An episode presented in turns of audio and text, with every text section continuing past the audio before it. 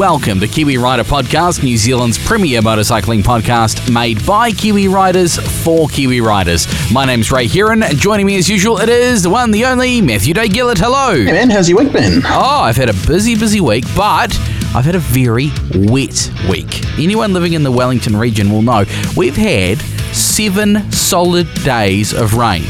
And I'm not just saying, you know, it rained one day and then fined up or, you know, it's just been overcast. It has actually rained non stop, whether it be the itty bitty stinging rain or the big old fat rain. Thank you, Forrest Gump.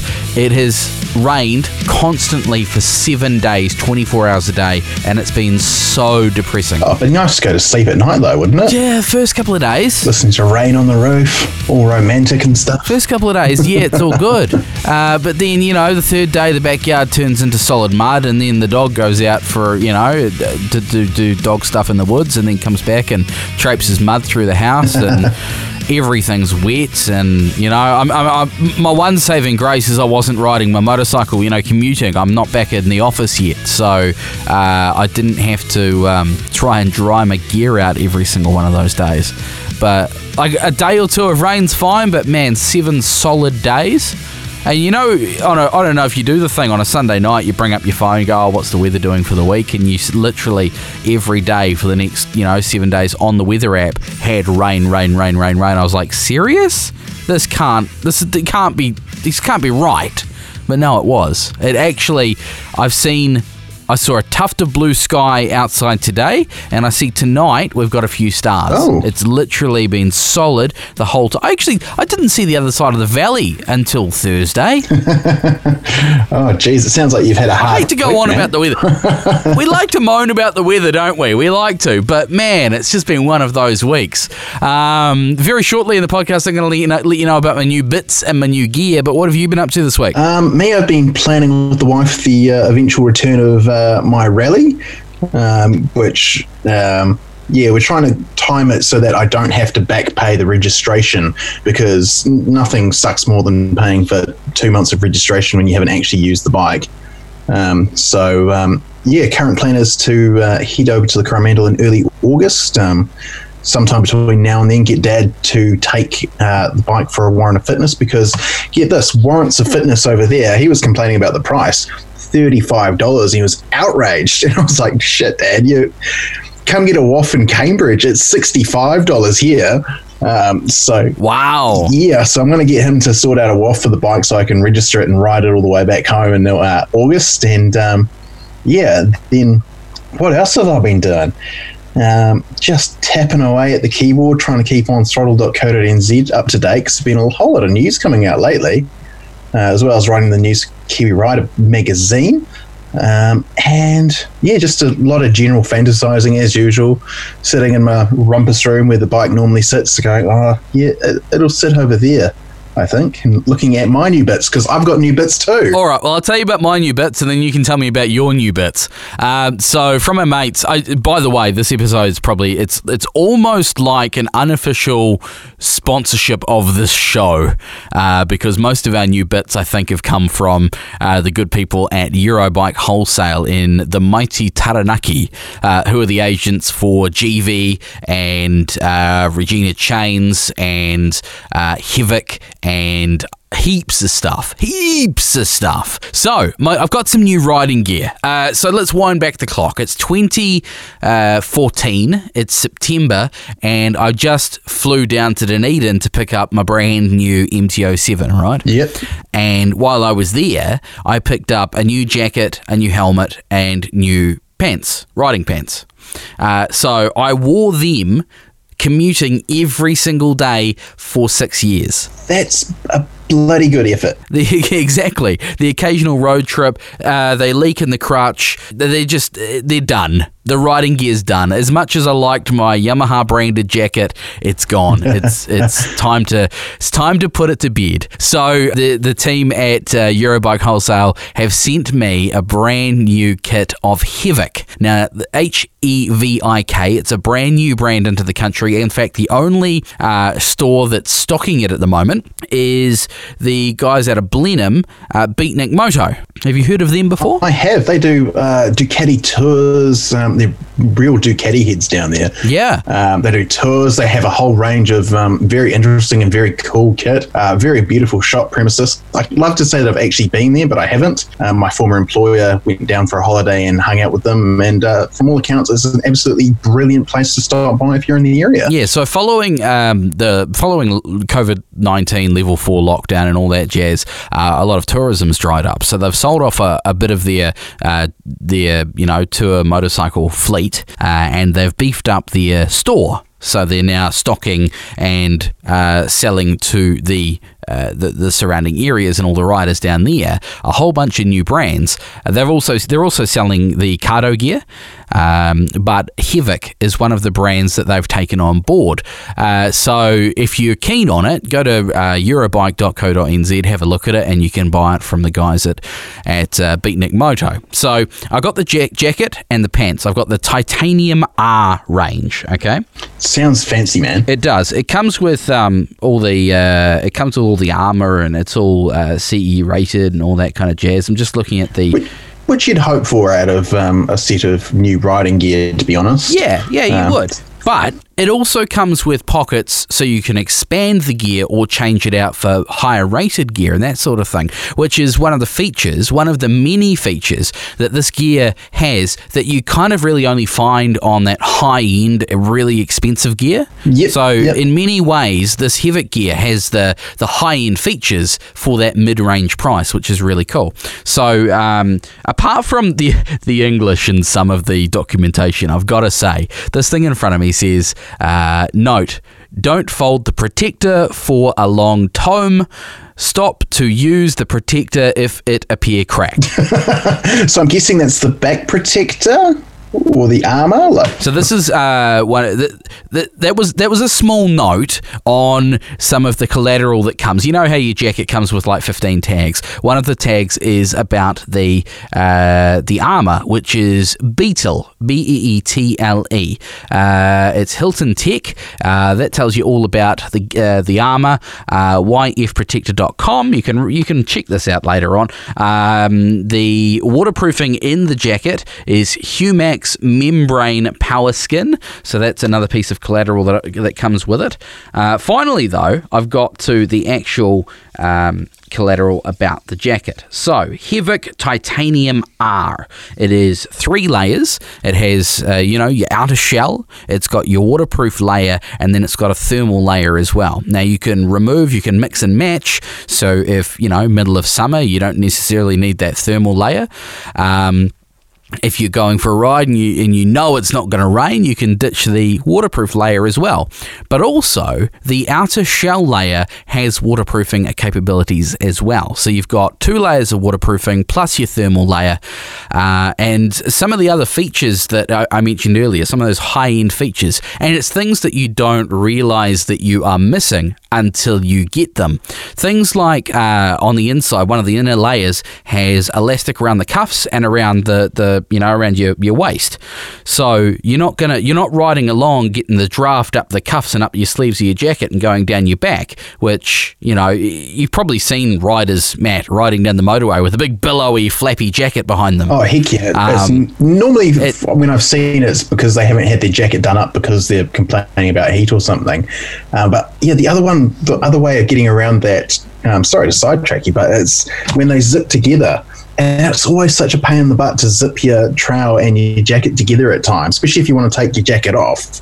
Uh, if you pull into a cafe or whatever, you got to take your jacket off, and then it just flops down and hits you in the back of the ass. Well, this um, this heavy gear has that function, and it does zip together. I haven't done it. I've never actually had uh, gear from you know pants and jacket from the same manufacturer, so I've never it's never been compatible. But um, I will give that a go, and I'll let you know how annoying that is since you've already mentioned it. But you know, just little features like the elastic around the cuffs it stops that wind going inside your jacket, and I mean you can fix that by tightening up the cuffs on your other jacket, or you know putting big gloves over your wrists. But it's not something I've ever worried about until I encountered it on this Hevik gear, and I went, "Oh, that's a really nice feature." Um, something else that I haven't made use of yet because it's been so wet, but I will. I look forward to making use of it in summer is it's got these massive uh, ear vents uh, and and like the basically you unzip the ear vent and then you fold it open, and then it's got a fastener so it stays right open. And so the massive massive ear intakes. There's two on your chest, and then there's some on the back as well as some on your pants. So you've got intakes and exhaust, so you can get that airflow uh, in the middle of summer when uh, you're you, you can use this gear in, in, for adventure riding as well as road riding. So when you're adventure riding and you're actually working hard on a on a dirt trail or something, you really want to get that airflow and you want to be cooling yourself down. So that's another feature that's really really good of this Hevik stuff. Plus, it just looks the business. I'll um, chuck some photos up on the Facebook page. You can check them out. There's been a lot of interest in this gear. Uh, people have seen me wearing it and riding it and said, "Oh, what is that?" oh, it'd be handy for you. Hey, um, we're going to do a full story uh, on the Hevik gear and everything once I've had a chance to actually do some road uh, miles, some hours wearing it. Uh, but that's just a little bit of a tease. Do check it out. Go to uh, eurobike.co.nz and check out Hevik or just check out uh, Beatnik Motos uh, website and Facebook and Instagram. I've got to ask you before we move on to another topic. With all that rain you've been complaining about, have you actually gone outside running around in your bike gear to test the waterproofness? No, I haven't.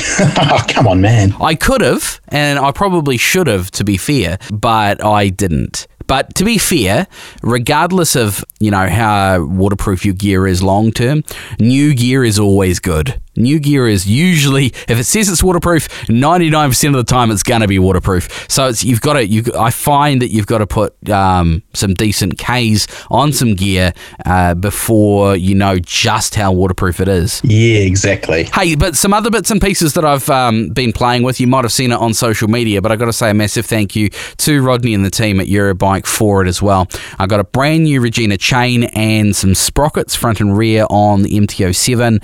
Um, um, so I uh, did the whole lockdown thing and did the air filter and the oil filter and the oil and everything like that and did a full service on the bike.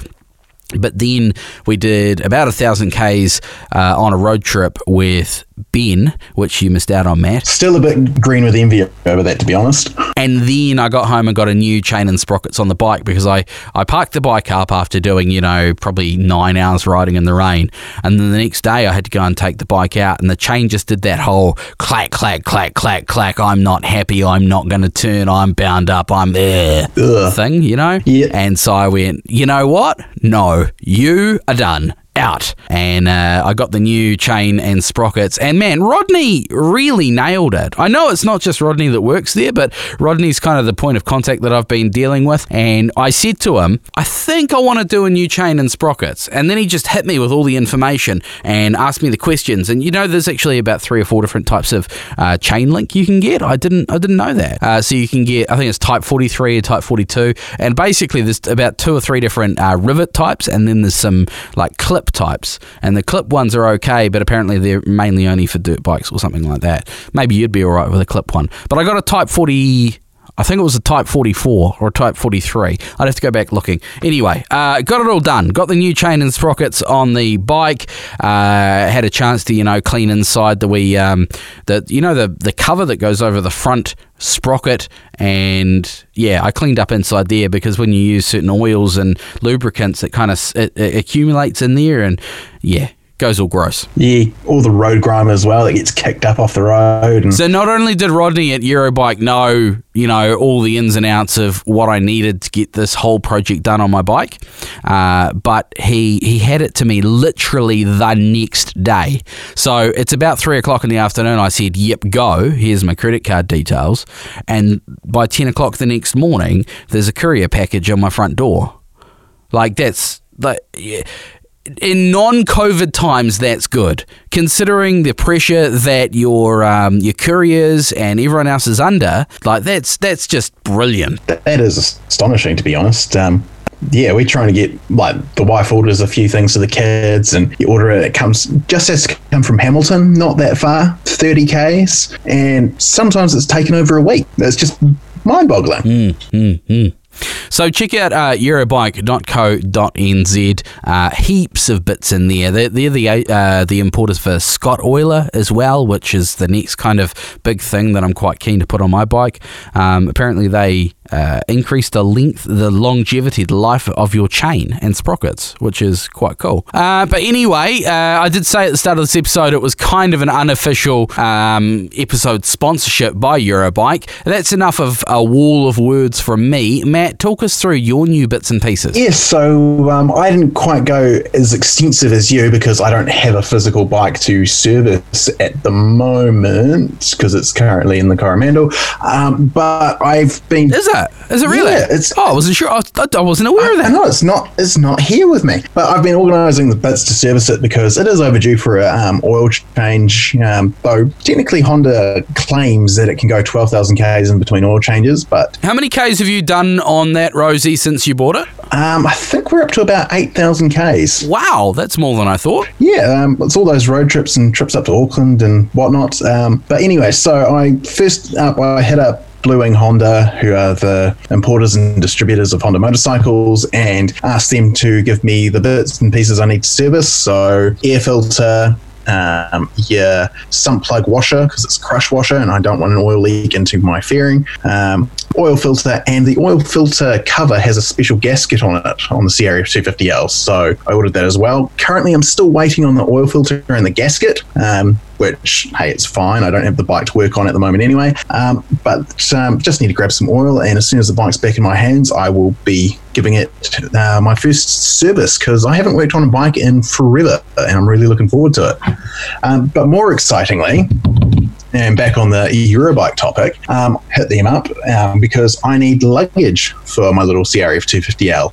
Um, because okay, so you, uh, previous road trips that you and I have done, uh, you did you rocked a, a tank bag and a backpack. Yeah, yeah. and like it did the job. The tank bag itself, I only recently theft in the bin, and it was 12 years old. Um, it was an Oxford first timers tank bag. Can't remember how big it was. It must have been about 10 litres or something. Um, yeah, about 10, maybe 20 litres fully expanded. Um, it was a decent tank bag, but it didn't fit on top of the tank well on the CRF 250L. Um, just there's not enough steel there from the tank to hold the magnets in place. Um, the strap that goes around the headstock had long broken off. Um, it was still waterproof and still did the trick, but on my last ride, I had my DSLR camera in there and I was having fun on Karioitahi Beach in Auckland, and I went to get my turned around, went to get my camera out of the bag, and the bag was gone. it had, and I had it bungeed. I'd done everything I could to make sure it was secure, and it was just gone. Um, luckily, some fishermen had picked it up, and they waved me down, and um, well, they waved me down and I gave them a friendly wave back and kept on riding. And then talked to a bloke on a Kawasaki dirt bike and he goes, Oh, yeah, there's some fishermen down the way. Um, saw a tank bag pull off a bike. Maybe it's yours. Oh, sweet. Um, so, yeah, anyway, that tank bag it wasn't doing the job anymore. So I hiffed it and a backpack. Well, backpacks are not exactly comfortable over long trips. So, uh, Rodney and the team at Eurobike hooked me up with some Givi luggage. Uh, I actually said it vaguely correctly that time as well. So, I'll tell you exactly what I got. So, I got a tail bag, a 40 litre waterproof EA115 in uh, stunning red and black to match the motorbike. Um, so, this is a really decent sized bag. Like, I'll pull it down now. It's currently, uh, take a look at that bad boy. Wow, that's huge. Is that actually going to go on your bike? It's going to sit on the back. It's a tail bag. Um, it's currently does it, does it, go sideways or, or long ways? It can go either way. Um, so, wow.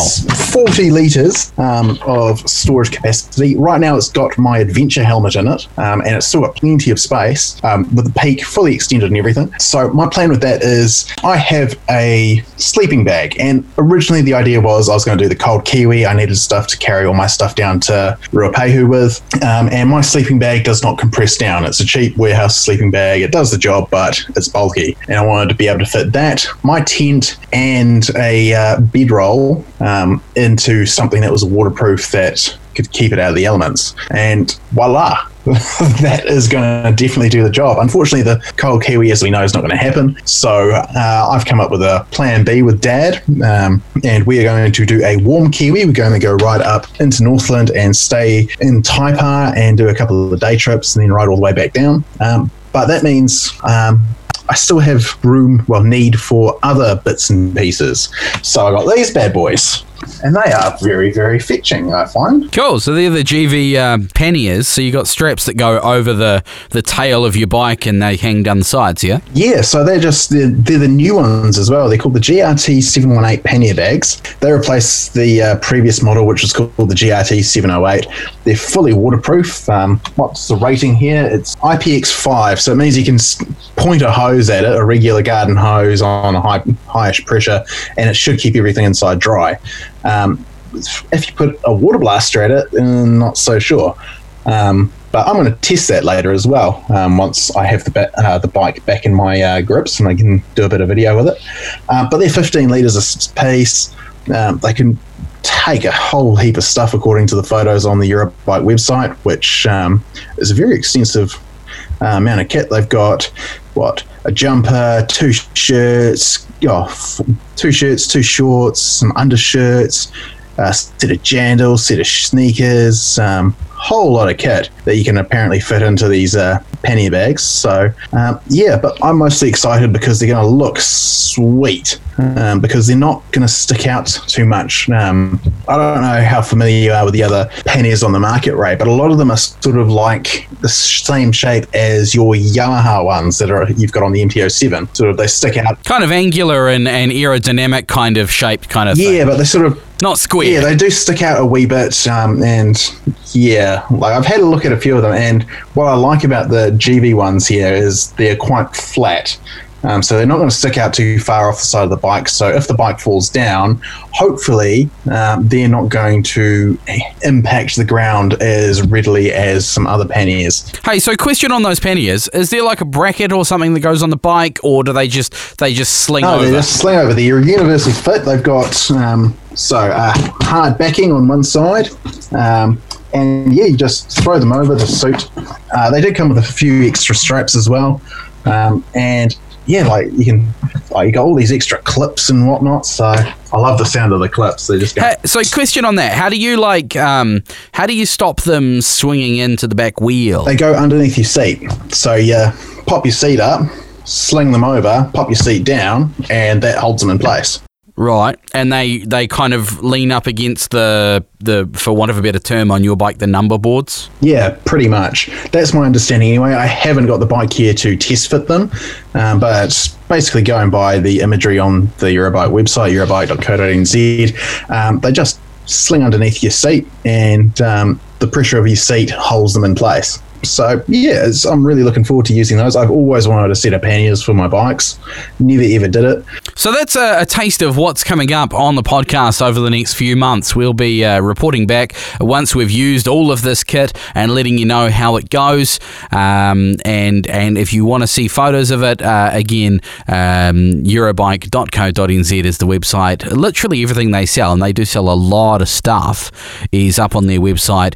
Most of it, even with vote. Uh, videos that um, that Rodney's organised himself showing you the kit. So uh, jump on the eurobike.co.nz and uh, get amongst. Hey, that's a lot of stuff of us yarning. Shall we do some more yarning, only in a slightly more formal uh, setting? Let's do the news.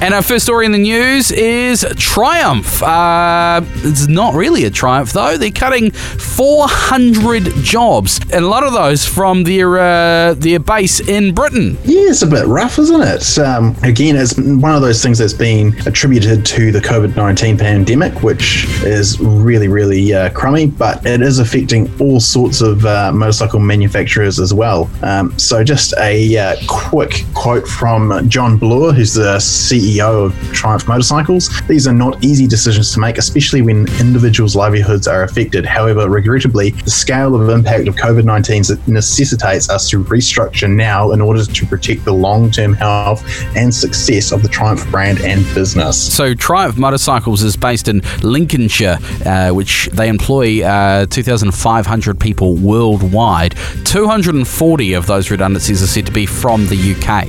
Yeah, that's that's rough, but yeah, everyone's going through it. Um, and yeah, Triumph are actually positioned really well at the moment to ride out this pandemic and come out in a pretty decent spot in terms of where they sit in the market. Other manufacturers like Harley Davidson just look like they're sliding and sliding and sliding and they can't put the brakes on.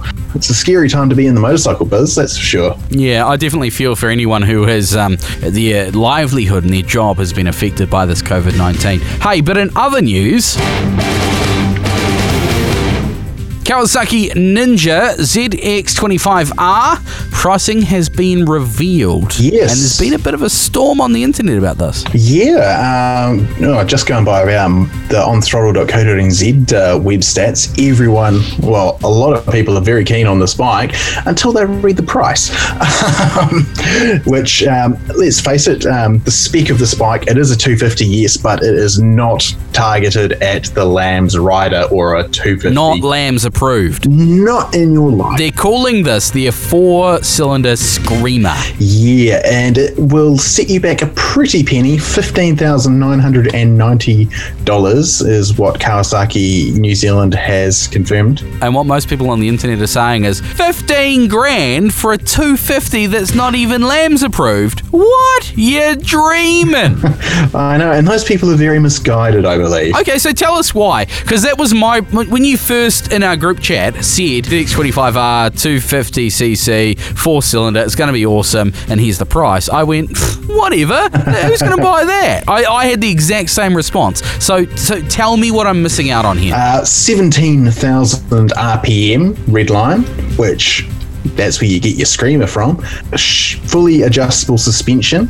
Uh, which is Showa big piston um, separate function forks, decent braking system. What else did I say?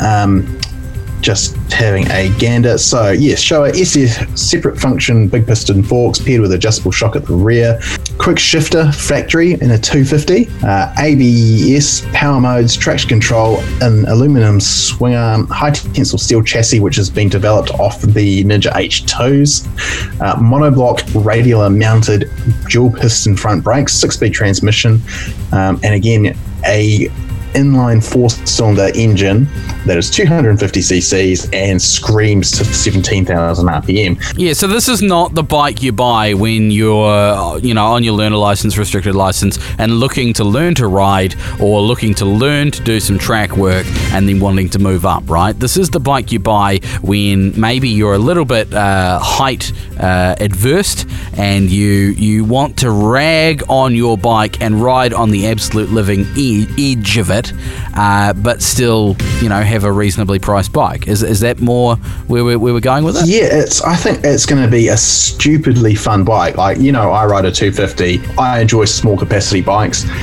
I've ridden litre bikes. I've ridden the ZX10R. Um, you can't really enjoy that bike on our roads. It just doesn't work. Um, you can sit in first gear and even break the open road speed limit on that thing. Um, this is going to be an engaging, small capacity bike that you can work, you can enjoy, um, and it's going to be really, really odd sitting in the market because it's going to be in its own little corner because all of the other Japanese manufacturers have long, long abandoned the 250cc four cylinder because it was so expensive. Um, if you recall, all the ones that we sort of talked about in the group chat, they were all popular in the 80s and 90s when Japan was in that giant economic bubble and we got all those super cool cars, super cool bikes. So this is like when they they were they were talking about the grey imports, right? Something that was never actually released here, but people managed to import them. Yeah, and so that includes the likes of like the CBR 250RR Hurricane, which back when you and I were getting our licenses and we were capped at 250 cc's, that was basically the bike you wanted. It was uh, reliable, really, really fun, sporty 250. Um, this just amps everything up, and I'm.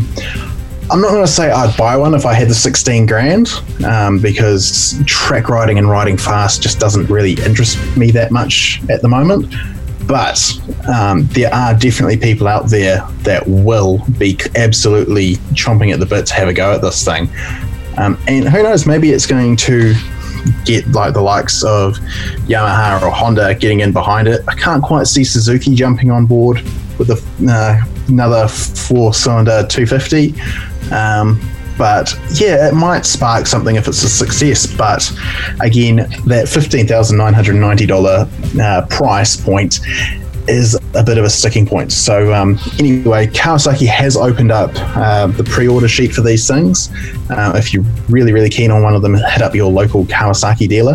Um, Kawasaki's marketing coordinator told me um, a week or so ago, the pre-order is subject to a factory minimum order requirement. So fingers crossed we get enough orders to tell us that it is feasible at that price point. Uh, the first factory order window has closed. That closed on the 12th of June, uh, with delivery scheduled for December if the delivery minimum requirements are met. Uh, if it's not, they will try again uh, next month's factory order, but the next order will land in early 2021. So if we're lucky, we'll be seeing some of these arrive at the end of the year.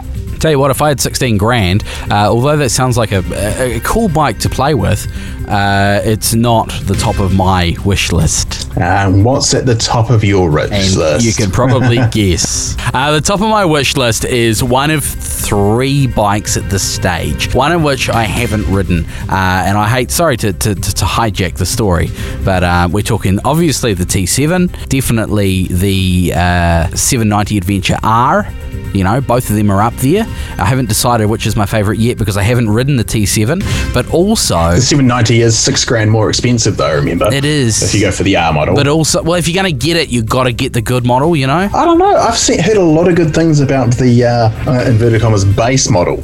Um, well, the third the third bike in that group is the Africa Twin. Oh, the 1000 or the new 1100? I don't know. I haven't ridden either of them, but, you know, they're all up there. so out of those three bikes at the top of my wish list, there's only one I've ridden, which was the Adventure R. So you know, who knows what the uh, what the new year will bring? Because that'll be you know, it, it, I won't be doing anything until 2021. That's for sure. We have some more news to crack on with though and we're talking a revised MotoGP calendar for the rest of this year. Yes, so um, basically, thank you, COVID. You ruined most sports for everyone. MotoGP's um, top people, uh, Dorna Sports and the FIM, have um, debuted a 17 race schedule for the remainder of the 2020 season. Um, this is off the back of the cancellation of the Australian GP, the Japanese GP. Oh, I can't remember, there was another GP that they axed, um, but we have a calendar. So the first race is scheduled for the 19th of July, which will be the Spanish GP. Uh, that will be followed by the Andalusian GP, uh, also in Spain. They're all held, both of these races will be held at Jerez. Uh, the 9th of August, the Czech Republic GP takes on, uh, I can't even pronounce it, BRNO Autodrome, followed by the 16th of August, the Austrian GP at the Red Bull Ring. The 23rd of August, so the following weekend again, the Styria GP will also be at the Red Bull Ring. 13th of September, the San Marino and Riviera Riviera, Riviera di Rimini GP at uh, Misano. That will be followed on the 20th by another Emilia Romagna GP at Misano also. Uh, that's followed by the Catalan GP on 27th of September in Barcelona. 11th October, French GP. 8th October, Aragon GP, followed by the Tyrol GP also at Aragon. Then we move into the Europe GP, which uh, can't say I've really heard of the Europe GP before, but that and the following Valencia GP on the 15th of November are at Valenciana. Don't know where that is. I'm glad it's you doing this. You with your private school upbringing and, you know. A private school. Northcote College represent. Trips overseas and stuff. Oh, I, don't, I don't know any of these places. Somewhere overseas. You know, the furthest away I've been is LA and I went there to go to Disneyland. Yeah, well, um, Valencia and Europe GP. Is Valencia in like I want to say Switzerland? Maybe I don't know. Um, but yeah, hang on, hang on. Where Valencia is? How do you spell it? V E L I N C I A. Yeah, I'm going to say Spain. Three, oh, two, Spain. one. Spain. I knew something. You did. Um, so there's four more races on top of that uh, wall of words, um, which are currently to be confirmed. That's the Americas GP at the Circuit of the Americas, the Argentina GP, um, uh, the Thai GP and the Malaysian GP. Um, and I'm going to go out on a limb here and say that uh, the Argentina one is going to be in that country, Thai is going to be in Thailand, and Malaysian one's going to be in Malaysia. Yeah, if they can get there, because um, as you may have noticed, none of those tracks are in Europe where everything else was. Um, and with the global pandemic, America may have burned to a crisp by then. Um, who knows? Hang on, hang on. Where is Argent? Oh, you're right. Argentina's not in Europe. Wow. Do I need to uh, call up my old high I have to Google? Thailand and Malaysia. Where is? Ma- oh, Malaysia's not in Europe either. Hey, hey. Um, so yeah, so there's four races that could happen if things go their way. I'm going to put it out there. Say I'm not really confident the Americas GP is going to happen. The Argentina GP, yep. Thai GP, most likely. Malaysian GP, probably. You know, actually, but um, yeah, we'll we'll see what actually happens because for all we know, big second wave of the virus could hit and none of it could happen. So Now, at this point, we're up to seven cases in this country, and we had none a week ago. How depressing is that? Doesn't that just annoy you? oh, totally. And it's not even the pe- It's not even the two people who did the trip the length of the country that I'm annoyed at. It's the the people that should have been testing them and saying, actually, no, you can't leave. Uh, it seems it seems like, and I don't want to sound too much like Jock McLaughlin here, but it seems like the powers that be have got have done a great job getting us through the initial thing, and now the wheels are falling off. But that rounds off the news. And I want to play a new game with you, Matt. I want to play a game. The game is called Motorbike or Motor Bull- Bullshit. There you go. Motorbike or motor bullshit. Essentially, Matt, I'm going to throw model models of motorcycle at you. yeah. And you got to tell me whether they are motorbikes or motor bullshit. All right. this is going to put my knowledge to the test. So I've got a few here. Some I've made up, and some are actual motorbikes. And you just got to say motorbike or motor bullshit. Are you ready? Yeah. CL 350. Motorbike. Correct. It is a 1969 Honda CL 350. Next one, the FT 490. Oh, I want to say. I want to say bike.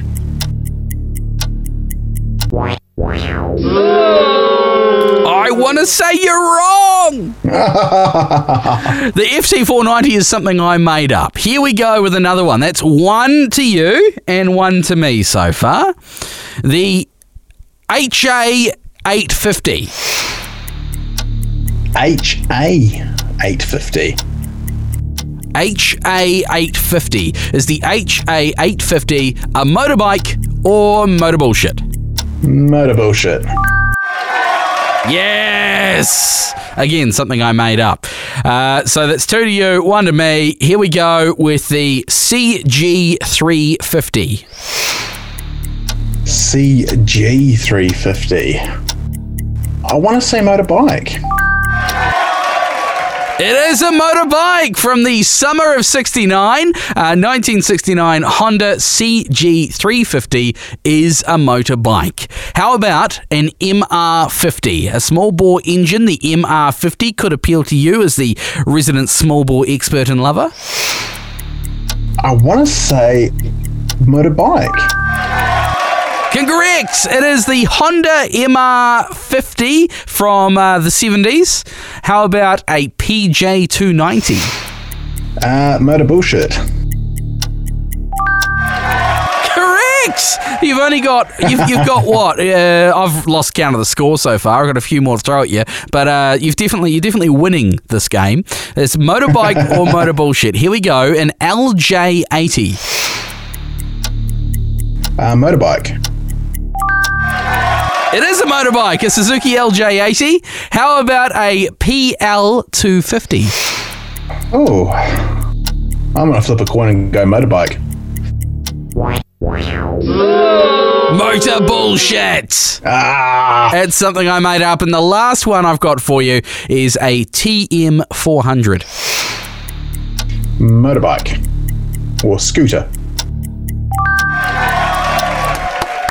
Ding, ding, ding, ding, ding. Congratulations. Uh, definitely more winners than losers in that round. Uh, I think I got definitely two wrong. it sounds about right to me, in fact. Motorbike or Motor Bullshit will return next week, uh, if I remember, because uh, that, I thought that was quite fun.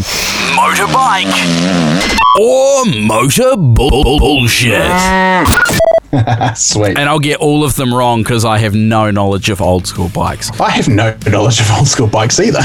That pretty much rounds us off for this episode. So thank you very much for listening. As we usually do, let's finish it off with a dad joke. I was in the supermarket the other day when a guy threw me a block of cheddar. Outraged, I shouted, "Well, that's not very mature, is it?" Because cheddar is a very young block of cheese. It's not like tasty, you know. Ah, where mainland cheese comes from, roundabout where you're from. I'm gonna say mainland is South Island. Yeah, I don't know. I know. I knew. I know. I used to go through Edendale, which was there. Was, the only thing in Edendale was a cheese factory, and that's about three quarters of the way to Invercargill. Yeah, sounds like a place to stop. Well, if you're ever down that way, yeah. If they ever do another um, Burt Munro challenge or something, yeah, it would be nice. Right, this is Kiwi Rider Podcast. Hey, thank you very much for sticking with us. We absolutely love to have your input in the show, whether you're uh, telling us about your bike, telling us about a ride you've been doing recently, uh, you want to tell us that we're idiots and we don't know what we're on about, you can email us podcast at kiwirider.co.nz. You can connect with us on Facebook and Instagram as well. New Kiwi Rider magazine came out last week, so wrap your laughing gear around that. Absolutely free for you to read, download on your smartphone, your tablet, your computer, your laptop, whatever it might be. Go to kiwirider.co.nz or just search in Google Kiwi Rider Joomag, J O O M A G. Yeah, that's pretty much it. Hit that like button, hit that subscribe button. We'd love to hear from you. Make sure you do all of that uh, and share this uh, podcast with a writing buddy of yours. Till next time, I've been Ray. I've been Matt. Keep the rubber side down, throttle on, and we'll catch you in seven days' time.